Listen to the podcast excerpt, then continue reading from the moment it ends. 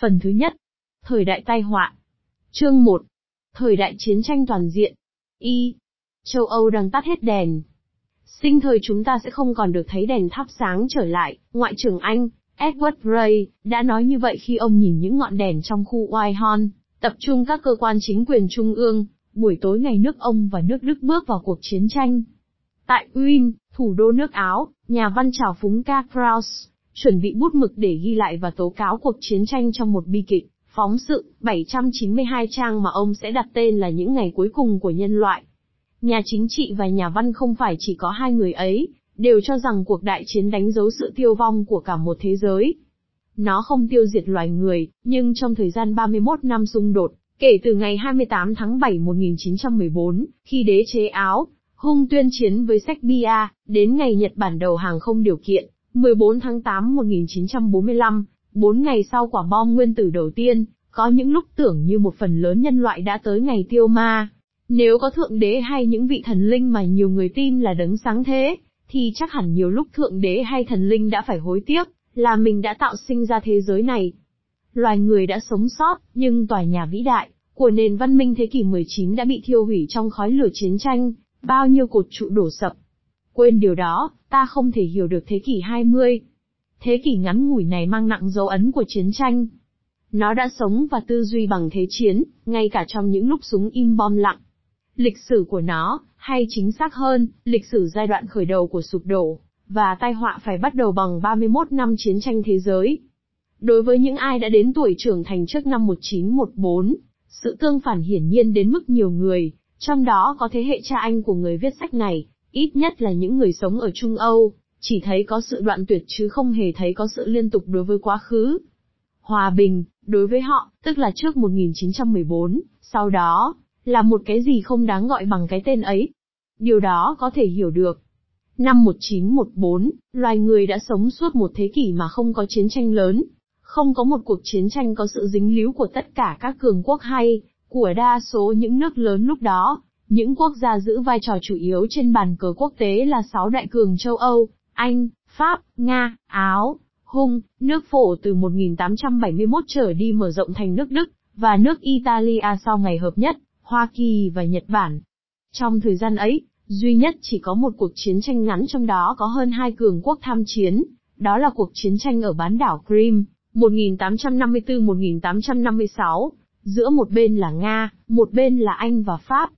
Thêm nữa, phần lớn các cuộc chiến tranh liên quan tới những cường quốc đã kết thúc tương đối nhanh chóng. Cuộc chiến tranh dài hơn hẳn không phải là một cuộc giao tranh quốc tế, mà là cuộc nội chiến ở Mỹ 1861, 1865. Thời gian của các cuộc chiến tranh tính bằng tháng, thậm chí bằng tuần lễ như cuộc chiến tranh phổ, Áo năm 1866. Từ năm 1871 đến năm 1914, ở châu Âu, không xảy ra một cuộc chiến tranh nào trong đó, cường quốc đưa quân vượt biên sang đánh địch thủ. Chỉ ở Viễn Đông năm 1904-1905, Nhật Bản đã giao chiến với Nga và chiến thắng của Nhật đã đốc thúc cách mạng Nga. Trước năm 1914, chưa hề xảy ra chiến tranh thế giới. Thế kỷ 18, Anh và Pháp đã đối đầu nhau trong một loạt cuộc xung đột, chiến trường trải dài từ Ấn Độ sang Bắc Mỹ, qua châu Âu và trên cả các đại dương. Từ 1815 đến 1914, không có cường quốc nào giao tranh với một cường quốc khác ở ngoài vùng lân cận, các cuộc viễn trinh liên tiếp diễn ra trong thời kỳ này, đều là những cuộc chiến tranh xâm lược của những cường quốc thực dân, hay những nước có tham vọng trở thành cường quốc thực dân, tại những nước hải ngoại yếu kém hơn. Phần lớn đó là những trận chiến đơn phương, như các cuộc chiến tranh Mỹ tiến hành chống lại Mexico, 1846, 1848 và Tây Ban Nha 1898, hay các chiến dịch mở rộng thuộc địa của Anh và Pháp. Đôi khi công việc không diễn ra suôn sẻ, người Pháp đã phải rút khỏi Mexico trong thập niên 1860, người Italia khỏi Ethiopia năm 1896. Ngay cả những kẻ mạnh mẽ chống lại các cường quốc hiện đại, với kho vũ khí đầy ắp công nghệ giết người ưu việt, cũng không thể làm gì hơn là chỉ hoãn cuộc triệt thoái. Các cuộc viễn trinh ấy trở thành đề tài cho tiểu thuyết phiêu lưu hay những thiên bút ký phóng sự chiến tranh, một sáng chế mới của thế kỷ 19 chứ cũng không phải là mối quan tâm hàng đầu của người dân những nước tiến hành chiến tranh và thắng lợi. 1914 đã thay đổi mọi sự. Thế chiến thứ nhất đã lôi vào vòng chiến tất cả các cường quốc, cụ thể là toàn bộ các quốc gia châu Âu ngoại trừ Tây Ban Nha, Hà Lan, ba nước Bắc Âu thuộc bán đảo Scandinavia và Thụy Sĩ. Hơn nữa, quân đội ở các châu lục khác gần, như lần đầu tiên được gửi đi đánh nhau ở những nơi xa. Người Canada chiến đấu trên lãnh thổ Pháp, người Australia và New Zealand, giác ngộ ý thức dân tộc của họ ở mãi tận bán đảo bên bờ biển Aegean, thuộc địa Trung Hải Gallipoli trở thành huyền thoại quốc gia của họ, và ý nghĩa hơn cả, gạt bỏ lời khuyến cáo của George Washington, dặn dò người Mỹ đừng nên dính dấp vào chuyện châu Âu lôi thôi. Hoa Kỳ đã đưa quân sang tham chiến ở châu Âu, và đã tạo nên cục diện của lịch sử thế kỷ 20. Người Ấn Độ được gửi sang châu Âu và Trung Đông, những tiểu đoàn lao công người Trung Hoa được đưa sang phương Tây, người châu Phi chiến đấu trong hàng ngũ quân đội Pháp. Hoạt động quân sự ở ngoài lãnh thổ châu Âu không có gì quan trọng lắm, ngoại trừ khu vực Trung Đông, nhưng một lần nữa, chiến tranh trên mặt biển lại có tính chất toàn cầu. Trận hải chiến đầu tiên diễn ra năm 1914 ở ngoài khơi quần đảo Falkland, và những chiến dịch quan trọng nhất của tàu ngầm Đức, và các đoàn hải vận của đồng minh diễn ra ở các vùng biển Bắc, và Trung Đại Tây Dương. Tính chất toàn cầu của Thế chiến thứ hai không cần phải chứng minh. Muốn hay không muốn, hầu như tất cả các nước trên thế giới đều hệ lụy, mặc dầu sự tham gia của các nước Cộng hòa châu Mỹ Latin chỉ có tính hình thức. Các nước thuộc địa đã mất chủ quyền, sự chọn lựa không đặt ra. Ngoại trừ Cộng hòa Ireland sẽ được thành lập, Thụy Điển, Thụy Sĩ, Bồ Đào Nha, Tây Ban Nha và Thổ Nhĩ Kỳ ở châu Âu, và có thể Afghanistan ở châu Á, có thể nói toàn bộ thế giới đã tham chiến hoặc bị chiếm, hoặc cả hai. Còn các chiến trường, thì địa danh hải đảo Milencia, doanh trại Bắc Phi, Miến Điện hay Philippines, đối với người đọc báo hay nghe đài, thế chiến thứ hai đúng là cuộc chiến tranh diễn ra giữa các bản thông báo truyền thanh, đã trở thành quen thuộc không kém các trận địa ở Bắc Cực, vùng núi Kapka, đồng bằng Normandy, Stalingrad hay Kursk. Thế chiến thứ hai là cả một bài học về địa lý thế giới. Dù là cục bộ, khu vực hay toàn cầu, các cuộc chiến tranh thế kỷ 20 đã diễn ra với quy mô chưa từng thấy. Các chuyên gia Mỹ rất thích làm thống kê về chuyện này. Họ đã xếp hạng 74 cuộc chiến tranh quốc tế xảy ra trong thời gian 1816, 1965 theo con số nạn nhân. Bốn cuộc chiến tranh lớn nhất đều diễn ra trong thế kỷ 20, hai cuộc chiến tranh thế giới, cuộc chiến tranh 1937, 1939 của Nhật ở Trung Quốc và cuộc chiến tranh Triều Tiên. Bốn cuộc giao tranh này đều có ít nhất một triệu người chết trận. Trong thế kỷ 19, sau thời kỳ Napoleon, cuộc chiến tranh lớn nhất mà người ta có đầy đủ thông tin là cuộc giao tranh năm 1870, 1871 giữa Phổ và Pháp, có khoảng 150.000 người chết, nghĩa là ngang với số tử trận trong cuộc chiến tranh Chaco, 1932, 1935 giữa Bolivia, dân số 3 triệu người và Paraguay dân số khoảng 1,4 triệu người.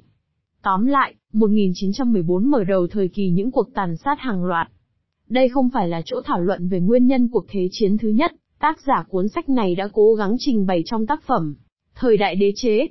Khởi đầu, cuộc đại chiến chủ yếu là cuộc chiến tranh châu Âu, giữa một bên là Liên minh Tây Ba, Pháp, Anh, Nga, và bên kia là các cường quốc Trung Âu, Đức và Áo Hung, ngay sau đó có sự tham gia của Serbia, bị Áo tấn công, và chính cuộc tấn công này đã mở đầu cuộc chiến tranh, và Bỉ bị Đức tấn công trong khuôn khổ chiến lược của Đức. Tiếp theo, Thổ và Bulgaria đứng về bên các cường quốc Trung Âu, còn Liên minh Tây Ba triển khai thành một liên minh rộng lớn. Italia ngả theo liên minh, rồi đến phiên Hy Lạp, Romania, và trên nguyên tắc, Bồ Đào Nha. Quan trọng hơn là sự can dự nhanh chóng của Nhật Bản, nhằm chiếm lĩnh các vị trí của Đức ở Viễn Đông và Tây Thái Bình Dương, mặc dầu Nhật Bản không hề quan tâm tới những gì xảy ra ở ngoài khu vực. Có ý nghĩa hơn hết là sự can thiệp có tính chất quyết định của Hoa Kỳ năm 1917. Hồi đó, cũng như trong Thế chiến thứ hai, nước Đức phải đương đầu với một cuộc chiến tranh có thể diễn ra cùng lúc, trên hai mặt trận, đó là không kể vùng Bon Cân đương nhiên nó phải dính líu vì liên minh với áo hung. Tuy nhiên, vấn đề chiến lược không đến nỗi bức xúc vì trong bốn cường quốc Trung Âu, ba nước đã ở sẵn trong khu vực Bon Cân này rồi, Thổ, Bulgaria cũng như Áo. Kế hoạch của Đức nhằm, phía Tây, nhanh chóng loại Pháp ra khỏi vòng chiến, sau đó, loại Nga ra khỏi vòng chiến, ở phía đông trước khi đế chế Sa Hoàng kịp huy động các đạo quân đông đảo. Đức không có chọn lựa nào khác hơn là phải tốc chiến cũng như sau này, trong Thế chiến thứ hai, Đức đã tiến hành cuộc chiến tranh gọi là chiến tranh thần tốc. Kế hoạch này xém chút nữa là thành công. Quân Đức đã xuyên qua nước Bỉ Trung lập đánh thọc vào Pháp, và chỉ 5, 6 tuần lễ sau ngày khai chiến, đã đến sông Man, cách Paris vài chục km năm 1940, kế hoạch này sẽ thành công. Sau đó, quân lực Đức lùi về phía sau một chút. Quân Pháp nhận được sự tiếp viện của những đơn vị quân bị còn sót lại, và một lực lượng bộ binh Anh chẳng mấy chốc được tăng cường ngày càng hùng hậu. Hai bên vội vàng triển khai những tuyến phòng thủ và chiến hào song song, chạy dài từ vùng Flanders bên eo biển Manche đến biên giới Thụy Sĩ, để lọt một phần lớn miền đông nước Pháp, và nước Bỉ vào vòng chiếm đóng của quân đội Đức. Trong suốt thời gian 3 năm rưỡi sau đó, vị trí mỗi bên nói chung không thay đổi. Đó là tình hình mặt trận phía Tây, đã trở thành cỗ máy tàn sát chưa từng thấy trong lịch sử cuộc chiến tranh. Hàng triệu người đã sống ở hai bên chiến tuyến, mặt đối mặt, cách nhau bằng những túi cát chạy dọc theo những chiến hào, sống chui lủi cùng với chế giận và chuột cống. Thỉnh thoảng, giới tướng lĩnh tìm cách ra khỏi thế bí.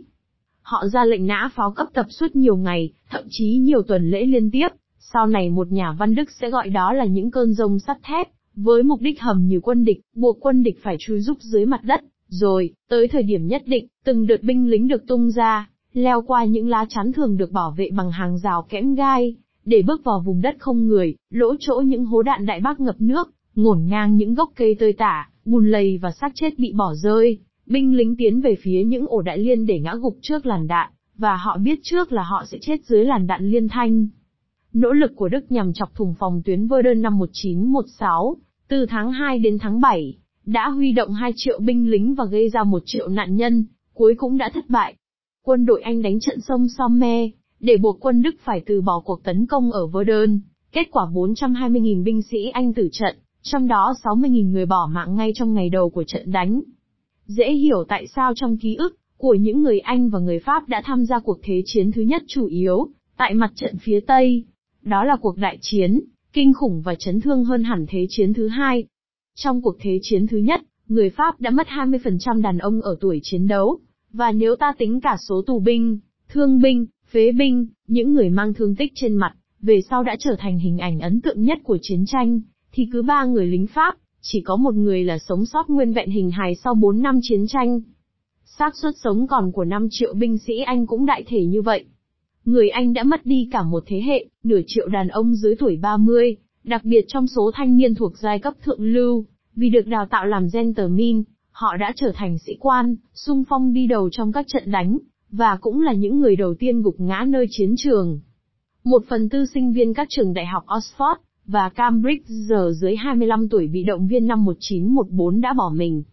Về phía quân đội Đức, số tử vong tuyệt đối cao hơn phía Pháp, nhưng số tương đối thấp hơn, 13% vì ban đầu Đức triển khai nhiều quân hơn. Ngay con số thương vong tương đối thấp của quân đội Mỹ, 116.000 người, so với 1,6 triệu người Pháp, 800.000 người Anh và 1,8 triệu người Đức, cũng cho thấy rõ mức độ tàn sát ở mặt trận phía Tây là nơi duy nhất mà quân đội Mỹ tham chiến. Sự thật là số thương vong của quân đội Hoa Kỳ trong Thế chiến thứ hai gấp từ 2,5 đến 3 lần so với Thế chiến thứ nhất, lần trước. Mỹ chỉ tham chiến trong thời gian một năm rưỡi cuối cùng 1917, 1918 của cuộc chiến tranh và trong phạm vị một trận địa hẹp, lần sau 3 năm rưỡi và trên toàn thế giới. Những thảm khốc ở mặt trận phía Tây còn dẫn tới những hậu quả đen tối hơn nữa. Kinh nghiệm ấy tự nó đã góp phần làm cho chiến tranh, và chính trị trở thành bạo liệt hơn, nếu người ta có thể làm chiến tranh, mà không cần tính toán đến tổn thất về nhân sự hay những tổn thất khác, thì tại sao không làm như thế trong chính trị? Phần đông những ai phải cầm súng trong những năm 1914, 1918, hầu hết họ bị động viên đều trở về với tâm trạng thù ghét chiến tranh. Tuy nhiên, người nào kinh qua chiến tranh, mà không thù ghét chém giết thì lại có xu hướng rút ra từ kinh nghiệm sinh tử, dũng cảm và đồng đội một thứ mặc cảm tự tôn man dại, rất khó chia sẻ, nhất là đối với phụ nữ và những người ở hậu phương. Chính thứ mặc cảm này đã cung cấp hàng ngũ cho các tổ chức cực hữu sau chiến tranh. Adolf Hitler là một trong số người mà thử thách trưởng thành là thử thách của người lính tiền tuyến. Phản ứng ngược lại cũng dẫn tới những hậu quả không kém tiêu cực. Sau chiến tranh, các chính khách thấy rõ rằng, cử tri ở các nước dân chủ sẽ không bao giờ còn chấp nhận những cuộc tắm máu, như chiến tranh 1914-1918. Mọi chiến lược hậu 1918 của Anh và Pháp, cũng như chiến lược sau Việt Nam của Mỹ, đều căn cứ vào tiền đề này. Hậu quả ngắn hạn của việc này là, tạo điều kiện cho Đức năm 1940 thắng lợi trong cuộc giao tranh, Với một nước Pháp thủ thế đằng sau một hệ thống phòng ngự không hoàn chỉnh, và mất hết trí khí khi tuyến phòng thủ bị chọc thủng, và một nước Anh tìm mọi cách tránh né một cuộc chiến tranh lục địa, mà mình phải đem đại quân tham gia và đã bị tàn sát như 1914, 1918. Hậu quả dài hạn là chính quyền những nước dân chủ, cũng không cưỡng lại được dụng ý cứu vãn sinh mạng của người dân nước mình bằng cách hy sinh mạng sống của người dân nước thù địch. Người ta đã biện minh cho việc ném bom nguyên tử ở Hiroshima và Nagasaki năm 1945, nói đó là phương tiện để bảo vệ sinh mạng lính Mỹ, chứ không nói là nó cần thiết để chiến thắng, vì thắng lợi lúc đó là chắc chắn. Cũng phải nói thêm, trong tính toán của chính phủ Hoa Kỳ, có lẽ không phải không có ý muốn ngăn chặn Liên Xô, đồng minh của nước Mỹ đòi chia phần lớn hơn trong cuộc đại thắng Nhật Bản. Trong khi mặt trận phía Tây khựng lại trong bế tắc đẫm máu, thì mặt trận phía Đông không ngừng chuyển động. Ngay trong tháng đầu của cuộc giao tranh, quân Đức đã đập tan một lực lượng xâm nhập vụng về của quân Nga ở Tan Mơ, thuộc Đông Phổ, nay là lãnh thổ Ba Lan, và sau đó, với sự hỗ trợ đôi lúc hiệu quả của quân Áo, quân Đức đã đánh bật quân Nga ra khỏi lãnh thổ Ba Lan. Mặc dù thỉnh thoảng quân Nga có phản công, nhưng rõ ràng các cường quốc Trung Âu đã giành thế thượng phong, và trước sự tiến quân của Đức, Nga chỉ còn cách tiến hành cuộc chiến tranh hậu vệ. Ở bán đảo Balkan, các cường quốc Trung Âu làm chủ tình thế mặc dầu quân đội của đế chế Háp Sở Bắc đang lung lay chỉ đạt được những kết quả không mấy đồng đều. Phải nói là phần tổn thất nặng nhất do những nước tham chiến tại chỗ là Serbia và Romania phải gánh chịu. Quân đội đồng minh tuy chiếm đóng được Hy Lạp, nhưng không tiến thêm được bước nào cho đến sau mùa hè 1918, khi các cường quốc Trung Âu đã sụp đổ. Kế hoạch của Italia mở thêm mặt trận đánh hung, áo ở vùng núi Alps không thành, chủ yếu, vì nhiều binh lính Italia không thấy có lý do gì thúc đẩy họ chiến đấu, cho một chính quyền xa lạ đối với họ, nói một tiếng nói mà họ không quen. Sau trận thua lớn năm 1917 ở Caporetto mà tiểu thuyết, giã tử vũ khí của Ernest Hemingway là chứng tích văn học, quân Italia đã phải nhận chi viện của các đồng minh khác. Trong khi đó, Pháp, Anh và Đức tử chiến với nhau ở mặt trận phía Tây, Nga thì thua trông thấy, tình hình mất ổn định ngày càng nghiêm trọng, còn đế chế áo hung xích lại gần ngày nổ tung, ngày mà các phong trào dân tộc ở khu vực này vẫn hàng trông đợi, còn bộ trưởng ngoại giao của các nước đồng minh, thì chỉ biết chịu trận vì họ thấy trước rằng, châu Âu sẽ lâm vào tình trạng mất ổn định. Đối với mỗi quốc gia tham chiến, vấn đề sống còn là làm sao thoát ra khỏi ngõ bí, bởi nếu mặt trận phía Tây không phân thắng bại, thì không bên nào có hy vọng chiến thắng vì trên mặt biển, cuộc giao tranh cũng lâm vào thế bế tắc. Không kể một vài vụ hải tặc, lẻ loi, hạm đội đồng minh kiểm soát được các đại dương, nhưng ở Bắc Hải, hai hạm đội Anh và Đức cầm chân nhau. Trận hải chiến duy nhất 1916 bất phân thắng bại, nhưng dẫu sao nó đã làm cho tàu chiến của Đức kẹt ở các căn cứ, khiến cho hạm đội đồng minh được lợi thế. Hai bên tìm cách phát huy công nghệ chiến tranh. Sở trường là hóa học, Đức tung hơi độc hóa học ra chiến trường. Vũ khí tỏ ra vừa dã man vừa vô hiệu, rốt cuộc đã trở thành thứ vũ khí duy nhất, mà chính phủ các nước đã phải nhân danh tình người mà lên án. Đó là Công ước Quốc tế năm 1925, theo đó toàn thế giới cam kết không sử dụng chiến tranh hóa học. Trên thực tế, mặc dầu các nước vẫn chuẩn bị vũ khí hóa học và tin chắc kẻ địch sẽ sử dụng, trong Thế chiến thứ hai, không phe nào mang vũ khí hóa học ra sử dụng, tuy rằng tình người, đã không hề ngăn cản Italia dùng hơi độc giết hại dân chúng ở thuộc địa. Sau Thế chiến thứ hai, những giá trị của nền văn minh bị mai một, hơi độc hóa học lại được đem ra sử dụng. Thập niên 1980, trong cuộc chiến tranh với Iran, nước Iraq được các nước phương Tây ủng hộ mạnh mẽ đã thoải mái dùng hơi độc hóa học, đối với quân nhân và thường dân. Anh là nước đi đầu sản xuất xe bọc thép chạy bằng dây xích, lúc đó được gọi bằng mật danh, tăng, song các tướng lĩnh quân đội Anh không mấy thông minh chưa tìm ra cách sử dụng. Cả hai phe tham chiến đều dùng máy bay, một công cụ còn mới và dễ hỏng, Đức còn thử nghiệm cả những ống, khinh khí, hình dài như chiếc xì gà, để ném bom, may thay không mấy kết quả. Và chiến tranh trên không cũng đã phát triển, như một phương tiện khủng bố thường dân, trong cuộc thế chiến thứ hai. Vũ khí kỹ thuật duy nhất có tác dụng quan trọng trong cuộc chiến tranh 1914, 1918 là tàu ngầm vì cả hai bên đều không thắng được quân đội đối phương, đã tìm cách gây đói cho thường dân ở phía bên kia.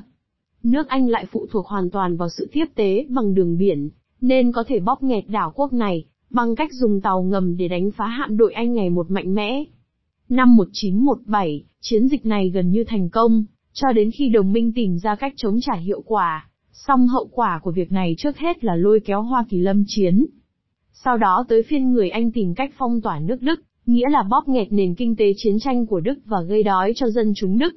Cuộc phong tỏa xem ra hiệu quả hơn mức có thể chờ đợi, vì như chúng ta sẽ thấy ở phần dưới, nền kinh tế chiến tranh của Đức không được quản lý một cách hiệu quả, và hợp lý như người Đức đã khoe khoang, khác hẳn bộ máy chiến tranh đã tỏ rõ ưu thế trong cả hai cuộc chiến tranh thế giới. Riêng ưu thế này lẽ ra đã quyết định kết cục nếu như, phe đồng minh không dựa được vào tài nguyên hầu như, vô tận của Hoa Kỳ bắt đầu từ năm 1917 trở đi. Thực tế là, mặc dầu bị vướng víu liên minh với Áo, nước Đức đã toàn thắng trên mặt trận phía đông, loại trừ nước Nga khỏi vòng chiến, đưa đẩy Nga vào cuộc cách mạng, và xua đuổi quân đội Nga ra khỏi một bộ phận lớn lãnh thổ thuộc châu Âu, trong thời gian 1917-1918. Gần như ngay sau khi áp đặt nền hòa bình, trừng phạt ở Bradley to VSK tháng 3 1918, quân đội Đức rảnh tay ở phía đông có thể dồn lực lượng sang phía tây, chọc thủng trận tuyến và tiếp tục tiến gần tới Paris. Nhờ quân đội và vũ khí vật tư tiếp viện của Mỹ, quân đồng minh đã chấn chỉnh trở lại và, trong một khoảng thời gian nhất định, cục diện cuộc chiến tranh không biết ngã ngũ ra sao. Song đó chỉ là cuộc vùng vẫy cuối cùng của một nước Đức kiệt quệ, biết mình đang ở bên bờ chiến bại. Sang mùa hè năm 1918, khi quân đồng minh bắt đầu tiến lên, thì kết cục chiến tranh chỉ còn là vấn đề tuần lễ. Các cường quốc Trung Âu không những chịu thua mà còn hoàn toàn sụp đổ. Mùa hè 1918, cách mạng đã lan tràn vùng trung tâm và vùng đông, Nam châu Âu sau khi đã tràn ngập nước Nga năm 1917. Từ biên giới Pháp, Đức cho đến biển Nhật Bản, không còn một chính quyền cũ nào đứng vững. Các nước trong phe chiến thắng đều bị rúng động, mặc dầu khó có thể nghĩ rằng Anh và Pháp không giữ được ổn định chính trị, ngay trong trường hợp hai nước này thất trận, song tình hình Italia thì khác. Rõ ràng không có nước thua trận nào thoát khỏi tình thế cách mạng. Nếu có một bộ trưởng hay nhà ngoại giao được coi là kiệt xuất trong quá khứ, như Talleyrand hay Bismarck là những tên tuổi người ta vẫn thường nêu lên, để làm gương cho những nhà ngoại giao tập tễnh, bước ra khỏi nhà mồ để quan sát cuộc thế chiến thứ nhất, hẳn ông ta sẽ tự hỏi tại sao những nhà lãnh đạo quốc gia có óc suy xét lại, không thỏa hiệp để giải quyết cuộc xung đột, trước khi nó phá hủy thế giới của năm 1914. Chúng ta cũng phải đặt câu hỏi đó ra. Trong quá khứ, phần lớn các cuộc chiến tranh phi cách mạng hay phi ý thức hệ không diễn ra, như một cuộc giao chiến một mất một còn, hay cho đến khi cả hai bên đều kiệt quệ. Năm 1914, rõ ràng hai bên tham chiến không chia cách bằng một làn danh tư tưởng, có chăng, là các bên đều dùng những luận điểm có tính chất tư tưởng để động viên dư luận, thuyết phục dư luận là nhất thiết phải bảo vệ những giá trị quốc gia, nào là chiến đấu để bảo vệ văn hóa Đức chống lại Man Di Nga, bảo vệ nền dân chủ Anh Pháp chống lại chế độ cực quyền của Đức vân vân. Thậm chí đã có những nhà lãnh đạo quốc gia, ngay cả ở ngoài nước Nga và Áo, hung, kêu gọi đi tới thỏa hiệp và làm sức ép lên các nước đồng minh, càng gần ngày chiến bại, thì nỗ lực của họ càng tuyệt vọng. Thế thì tại sao các cường quốc hai bên lại tiến hành thế chiến thứ nhất, như một trò chơi tổng số bằng không, nghĩa là một cuộc chiến tranh hoặc toàn thắng hoặc toàn bại? Lý do là, trước đó, các cuộc giao chiến đều có những mục tiêu hạn chế và cụ thể, còn thế chiến thứ nhất được tiến hành với những mục đích vô hạn định. Trong thời đại đế chế, chính trị và kinh tế đồng nhất là một, sự đua tranh chính trị và quốc tế gắn liền với tăng trưởng kinh tế và sự cạnh tranh trên thị trường, nhưng đặc điểm của sự cạnh tranh là nó không có giới hạn. Đường ranh giới tự nhiên của công ty Standard Oil, của ngân hàng Deutsche Bank, hay của tập đoàn Zebius Diamond Corporation trùng lập với biên giới của vũ trụ, hay nói đúng hơn, nó thuần túy được quy định bởi khả năng bành trướng của nó. Nói cụ thể hơn, đối với hai đối thủ chính là Anh và Đức, giới hạn là bầu trời, bởi vì Đức muốn chiếm vị trí chính trị và hải dương toàn cầu như Anh lúc đó, nghĩa là đương nhiên đẩy nước Anh đang suy yếu xuống vị thế thấp kém hơn. Như thế là không có chọn lựa nào khác. Còn đối với Pháp, sự được mất không có tính chất toàn cầu như vậy song không kém phần bức thiết, vấn đề đặt ra cho Pháp là bù trừ được thế yếu kém ngày càng nặng, dường như không thể đảo ngược, về dân số và kinh tế so với Đức. Đó là vấn đề sống còn cho tương lai của nước Pháp với tư cách là cường quốc. Trong cả hai trường hợp, thỏa hiệp chẳng qua là chỉ hoãn vấn đề. Còn nước Đức, người ta có thể tưởng rằng nó có thể đợi dân số, và sức mạnh kinh tế tăng trưởng tới mức đương nhiên sẽ mang lại vị trí, mà những người cầm quyền coi là nước Đức phải có, và điều ấy sớm muộn sẽ xảy ra. Thật thế, sang đầu thập niên 1990, Chẳng ai phủ nhận vị trí thống lĩnh của nước Đức mặc dầu nó đã hai lần thất trận, và hoàn toàn không còn tham vọng trở thành một cường quốc quân sự độc lập ở châu Âu, không như tình hình trước năm 1945 với những tham vọng quân phiệt của Đức. Nguyên nhân là vì, sau Thế chiến thứ hai, Anh và Pháp dù không muốn cũng vẫn phải chấp nhận vị trí cường quốc hạng nhì. Về phần mình, mặc dầu nền kinh tế tăng trưởng mạnh, CHLB Đức cũng phải chấp nhận rằng, trong cục diện thế giới sau 1945, một nhà nước thống nhất là không hiện thực, và còn tiếp tục không hiện thực. Năm 1900, đỉnh điểm của thời đại đế chế và chủ nghĩa đế quốc, tham vọng của nước Đức muốn chiếm lĩnh một vị trí độc nhất vô nhị trên thế giới, khẩu hiệu của nước Đức lúc đó là tinh thần Đức sẽ tái tạo lại thế giới, cũng như sự kháng cự của Anh và Pháp, cả hai nước này rõ ràng vẫn là những cường quốc trong một thế giới còn dĩ Âu vi chung, đều còn nguyên vẹn. Trên giấy tờ, đúng là có khả năng tìm ra thỏa hiệp trên điểm này hay điểm nọ trong các mục tiêu chiến tranh, có phần vĩ cuồng mà hai bên tuyên cáo khi bắt đầu giao chiến. Trên thực tế, mục tiêu duy nhất của mỗi bên là giành lấy toàn thắng, mục tiêu mà trong cuộc thế chiến thứ hai, người ta sẽ gọi là, bên địch phải đầu hàng không điều kiện. Đó là một mục tiêu vô lý và tự hủy, nó sẽ làm cho kẻ thắng người thua đều bị lụn bại. Bên thua sẽ bị đẩy vào tình trạng cách mạng, bên thắng khánh tận và kiệt lực. Đến năm 1940, nước Pháp sẽ bị Đức quân lực nhỏ hơn, làm cho thất điên bát đảo một cách dễ dàng và nhanh chóng đến mức nực cười. Không chút do dự, Pháp đã phải khuất phục Hitler vì nó đã bị mất máu trong cuộc chiến tranh 1914-1918. Còn nước Anh sau năm 1918 không bao giờ còn là nước Anh trước đó nữa, nền kinh tế đã lụn bại sau một cuộc chiến tranh vượt quá xa khả năng của nó. Thêm nữa, như nhà kinh tế học John Maynard Keynes đã nhanh chóng nhận ra, cuộc toàn thắng, thể hiện qua Hiệp ước Hòa bình trừng phạt, đã triệt tiêu cơ may nhỏ nhoi hồi phục lại một chút hơi hớm châu Âu tư sản ổn định, và khoáng đạt. Làm sao có được ổn định, nếu nước Đức không hội nhập trở lại vào nền kinh tế châu Âu, nếu sức nặng kinh tế của nước Đức trong nền kinh tế châu Âu không được thừa nhận và chấp nhận, mà điều ấy không phải là mối quan tâm của những người đã chiến đấu để loại trừ nước Đức. Giải pháp hòa bình vẫn được biết dưới tên gọi đại khái là Hiệp định Versailles. 6. Do các cường quốc sống sót sau cuộc chiến Hoa Kỳ, Anh, Pháp và Italia áp đặt, tuân thủ năm điều suy tính. Suy tính trực tiếp nhất là sự sụp đổ của nhiều chế độ ở châu Âu, và sự xuất hiện một chế độ mới ở Nga, Bolshevik và cách mạng, nhằm lật đổ khắp nơi và tác động, như một thỏi nam châm đối với các lực lượng cách mạng đang trỗi dậy ở mọi nước. Suy tính thứ hai là nhu cầu kiểm soát được nước Đức, vì suýt nữa một mình nước Đức cũng đủ đánh bại đồng minh. Vì những lý do hiển nhiên, đó là quan tâm chính của nước Pháp, từ trước đến giờ vẫn như thế. Suy tính thứ ba là sự cần thiết phải phân chia và vẽ lại bản đồ châu Âu, vừa để làm yếu nước Đức vừa để lấp những khoảng trống, mà sự sụp đổ cùng lúc của các đế quốc Nga, Áo, Hung và Ottoman đã tạo ra ở châu Âu và Trung Đông. Những thế tử chủ yếu, ít nhất ở châu Âu, là các phong trào quốc gia đủ loại mà các nước, thắng trận có xu hướng khuyến khích mỗi khi họ tỏ rõ lập trường chống Cộng sản Bolshevik. Ở châu Âu, nguyên tắc chủ đạo trong việc vẽ lại bản đồ là tạo ra những nhà nước, dân tộc trên cơ sở ngôn ngữ sắc tộc, theo nguyên tắc dân tộc tự quyết. Tổng thống Mỹ Wilson rất thiết tha với ý tưởng này, mà ý kiến của ông lại được coi là quan điểm của cường quốc đóng vai trò quyết định thắng bại trong cuộc đại chiến. Ý tưởng ấy được nhiều người ủng hộ. Ngày nay cũng thế, nhất là những người ít hiểu biết thực tế ngôn ngữ, và sắc tộc phức tạp của những khu vực cần được quy hoạch thành những nhà nước, dân tộc. Cuộc thử nghiệm này đã đem lại những hậu quả thê thảm, mà đến những năm 1990 ta còn thấy rõ. Những xung đột dân tộc sâu xé châu Âu trong thập niên 1990 chẳng qua là những con gà giò giả khú, được đẻ ra ở Versailles 7 nay lại bị đem ra nướng một lần nữa. Việc hoạch định biên giới ở Trung Đông thì dựa theo những giới tuyến đế quốc truyền thống, chia chác giữa Anh và Pháp với ngoại lệ là Palestine, nơi mà chính phủ Anh, vì muốn tranh thủ sự ủng hộ của cộng đồng Do Thái, quốc tế trong thời kỳ chiến tranh đã hứa hẹn một cách mập mờ và thiếu cẩn trọng, là sẽ thành lập một ngôi nhà quốc gia cho người Do Thái. Lại thêm một di sản gây vấn đề và kéo dài của Thế chiến thứ nhất. Loại suy tính thứ tư liên quan tới đời sống chính trị nội bộ của các nước thắng trận, Anh, Pháp và Hoa Kỳ và tới những xung khắc tồn tại từ trước giữa các nước ấy. Hậu quả quan trọng nhất của tình hình nội chính là, Quốc hội Mỹ không chịu phê chuẩn giải pháp hòa bình chủ yếu là, do chính Tổng thống Hoa Kỳ vạch ra, hoặc được vạch ra để làm vừa lòng ông. Việc Hoa Kỳ giải kết mang lại những hậu quả nghiêm trọng. Sau cùng, các cường quốc thắng trận tìm mỏi mắt một giải pháp hòa bình khả dĩ, ngăn ngừa một cuộc chiến tranh tương tự cuộc thế chiến, vừa tàn phá thế giới mà hậu quả còn hiển hiện khắp nơi. Họ đã thất bại thảm hại, 20 năm sau, thế giới lại rơi vào chiến tranh.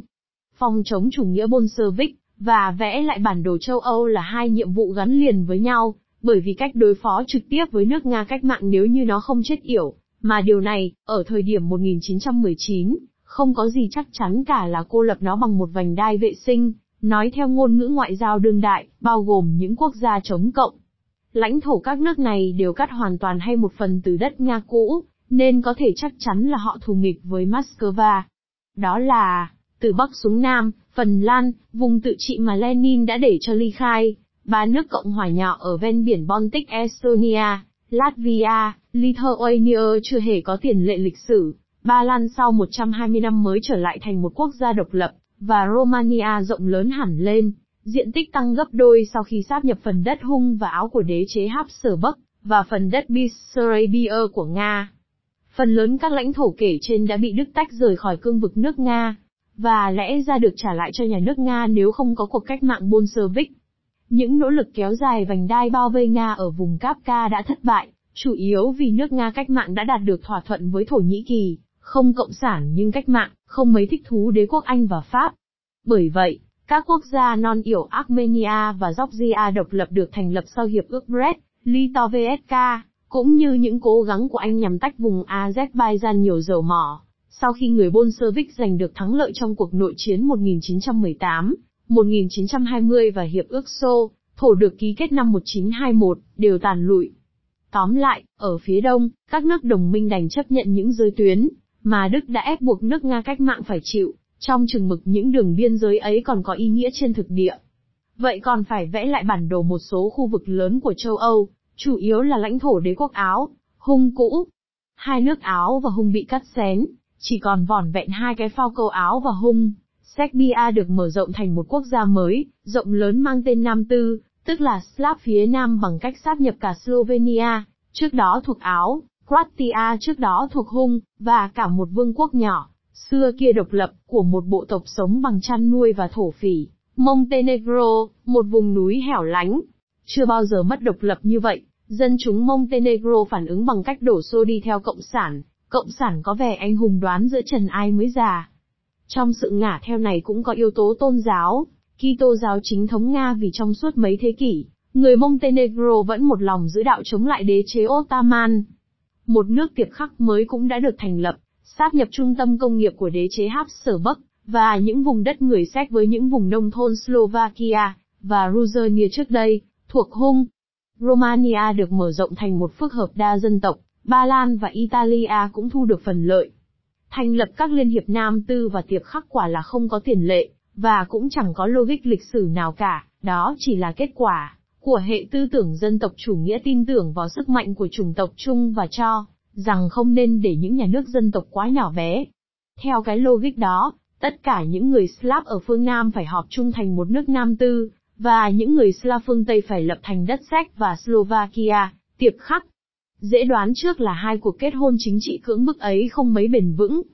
Cũng cần nói thêm là ngoại trừ Áo và Hung, hai quốc gia đã bị vặt trụi, các sắc dân thiểu số phần đông, không phải tất cả, các nhà nước mới được thành lập trên lãnh thổ cũ của Nga hay của đế chế Habsburg, cũng đều là những nhà nước đa dân tộc như các nhà nước trước đó. Để duy trì nước Đức ở tình trạng suy yếu lâu bền, phe chiến thắng đã buộc Đức phải chấp nhận một nền hòa bình, trừng phạt, lấy cơ đó là nhà nước phải chịu hoàn toàn trách nhiệm về cuộc chiến tranh, do đó phải đảm nhiệm toàn bộ các hậu quả của nó. Để thực hiện mục tiêu này, người ta không chủ yếu dựa vào việc cắt xén lãnh thổ Đức, mặc dầu vùng Alsace-Lorraine đã được đem trả cho Pháp, và một vùng rộng lớn ở phía đông được trả cho nước Ba Lan được khôi phục, đó là vùng đất vẫn được gọi là hành lang Danzig, tách biệt vùng đông phổ với phần còn lại của nước Đức, còn các vùng biên giới khác có bị điều chỉnh nhưng không nhiều lắm. Biện pháp chủ yếu đã được sử dụng là ngăn cấm Đức duy trì một lực lượng hải quân và không quân hiệu quả, hạn chế lục quân Đức ở mức 100.000 người, và buộc Đức phải bồi thường chiến tranh vô thời hạn cho các nước đồng minh. Quân đội đồng minh chiếm đóng một phần miền Tây nước Đức, và, quan trọng không kém, tịch thu toàn bộ các thuộc địa hải ngoại của Đức. Các thuộc địa được chia cho người Anh và nước thuộc Anh, người Pháp, một phần nhỏ hơn cho người Nhật. Vì chủ nghĩa đế quốc càng ngày càng bị phản đối, nên các thuộc địa ấy trở thành những nước được nhân loại ủy thác, cho các cường quốc để dẫn dắt dân chúng các nước ấy trên đường tiến bộ, tuyệt nhiên không có mục đích nào khác. Đến giữa thập niên 1930, ngoại trừ các điều khoản về lãnh thổ, có thể nói là Hiệp định Versailles chẳng còn gì nữa. Còn cơ cấu ngăn ngừa một cuộc chiến tranh thế giới mới, thì rõ ràng cái cơn so si ôm, gồm các đại cường châu Âu được thành lập trước năm 1914, để thực hiện mục đích này đã tan vỡ từ đó. Con đường thứ hai, con đường mà Tổng thống Wilson tìm cách thuyết phục đám chính khách châu Âu ngoan cố, với tất cả nhiệt tâm liberal, của một nhà chính trị học của trường đại học Princeton, là lập ra hội quốc liên nghĩa là tập hợp các quốc gia độc lập, với nhiệm vụ chung là dùng phương pháp hòa bình và dân chủ để giải quyết các vấn đề trước khi chúng biến chất, tốt hơn cả là thông qua những cuộc thương lượng công khai, những liên minh mở được thành lập giữa Thanh Thiên Bạch Nhật, bởi vì cuộc đại chiến đã khiến cho dư luận nghi ngờ lối ngoại giao bí mật, và những quy cách thương lượng quốc tế tế nhị vẫn được sử dụng. Đó chủ yếu là phản ứng chống lại những hiệp ước bí mật, mà các nước đồng minh đã thỏa thuận trong quá trình chiến tranh, thẳng tay chia cắt châu Âu và Trung Đông hậu chiến, bất chấp nguyện vọng và cả quyền lợi của dân chúng ở khu vực này. Phát hiện ra những văn kiện tế nhị, này trong kho lưu trữ của Sa Hoàng, chính quyền Bolshevik bèn công bố ngay. Và bây giờ, các nước đồng minh phải tìm cách hạn chế những hậu quả tai hại. Do đó mà Hội Quốc Liên đã ra đời trong khuôn khổ giải pháp hòa bình, và đã thất bại hầu như về mọi mặt, ngoại trừ lãnh vực duy nhất là thu thập các dữ liệu thống kê. Thoạt đầu, Hội Quốc Liên cũng có giải quyết được vài cuộc xung đột nhỏ, không chứa đựng nguy cơ đe dọa hòa bình thế giới, chẳng hạn như cuộc tranh chấp về quần đảo Á Lơn Tám giữa Thụy Điển và Phần Lan. Song việc Hoa Kỳ không chịu gia nhập Hội Quốc Liên khiến cho tổ chức mất hẳn ý nghĩa. Không cần đi vào chi tiết tình hình hai thập niên giữa hai cuộc thế chiến, cũng thấy rõ Hiệp định Versailles không thể nào làm nền tảng cho một nền hòa bình ổn định. Số phận của nền hòa bình đã an bài ngay từ đầu, một cuộc thế chiến mới trở nên hầu như chắc chắn. Hoa Kỳ đã giải kết gần như ngay sau hội nghị, mà trong một thế giới trong đó châu Âu không còn đóng vai trò trung tâm và quyết định, thì một giải pháp không được một đại cường chuẩn y chẳng thể nào có cơ may đứng vững. Ta sẽ thấy chiêm nghiệm điều này về mặt kinh tế, cũng như trong đời sống chính trị thế giới. Tạm thời, hai đại cường châu Âu thực chất là những cường quốc thế giới, Đức và Nga Xô Viết bị loại ra khỏi cuộc chơi quốc tế. Hơn thế nữa, hai nước này không được thừa nhận tư cách tác nhân độc lập. Chỉ cần một trong hai nước ấy, và nhất là trong trường hợp cả hai nước xuất hiện trở lại trên sân khấu, là bất cứ giải pháp hòa bình nào chỉ có sự ủng hộ của Anh và Pháp, vì Italia vẫn bất mãn, cũng không thể lâu bền. Mà sớm muộn thế nào Đức, Nga, hay cả hai tất nhiên sẽ trở lại sân khấu và đóng vai chủ chốt. Việc các cường quốc thắng trận không chịu để, cho các nước thất trận được hội nhập đã triệt tiêu cơ may hòa bình vốn đã mỏng manh. Chẳng mấy lúc, việc vùi dập nước Đức và tẩy chay nước Nga trở thành không tưởng, họ đành phải miễn cưỡng và chậm chạp thích nghi với thực tại. Đặc biệt người Pháp cùng, chẳng đã mới từ bỏ hy vọng duy trì một nước Đức suy yếu và bất lực, khác với Pháp, người Anh không bị ám ảnh bại trận hay bị xâm chiếm. Đối với Liên Xô, các nước thắng trận chỉ mong sao nó không có trên bản đồ thế giới, sau khi ủng hộ các đạo quân phản cách mạng trong cuộc nội chiến Nga, gửi cả những tiểu đoàn sang chi viện, họ đã buộc lòng ghi nhận sự tồn tại của Liên Xô.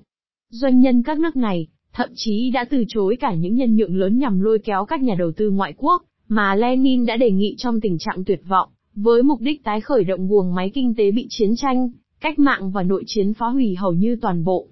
Nước Nga Xô Viết vì vậy đã bắt buộc phải phát triển trong tình trạng cô lập, mặc dầu vào đầu thập niên 1920, vì mục đích chính trị, hai nước bị châu Âu tẩy chay, là Nga Xô Viết và Đức, đã xích lại gần nhau. Có thể đã có khả năng tránh được, hay ít nhất chỉ hoãn được, cuộc thế chiến thứ hai nếu như châu Âu khôi phục được nền kinh tế tiền chiến, và hệ thống tăng trưởng, phồn thịnh và phát triển trước đó.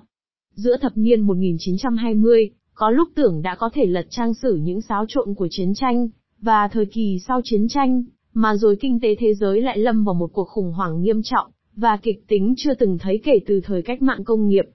Và, ở Đức cũng như ở Nhật Bản, cuộc khủng hoảng đã đưa lên vị trí cầm quyền những thế lực quân phiện, và cực hữu một mực muốn gây ra đối đầu, nếu cần bằng võ trang, để phá vỡ thế nguyên trạng hơn là muốn thay đổi từng bước bằng thương lượng. Tới thời điểm này, một cuộc đại chiến thế giới mới là điều có thể tiên liệu, không những thế nói chung người ta đều chờ đợi. Những người đến tuổi trưởng thành trong thập niên 1930 chờ đợi chiến tranh sẽ bùng nổ. Thế hệ của tôi đã bị ám ảnh, Bởi viễn tượng những phi đội ào ạt ném bom xuống các thành phố, và viễn tượng những bóng người đeo mặt nạ băng qua hơi độc hóa học, như trong một cơn ác mộng, viễn tượng thứ nhất đã trở thành hiện thực, viễn tượng thứ hai cũng may là quá lo xa.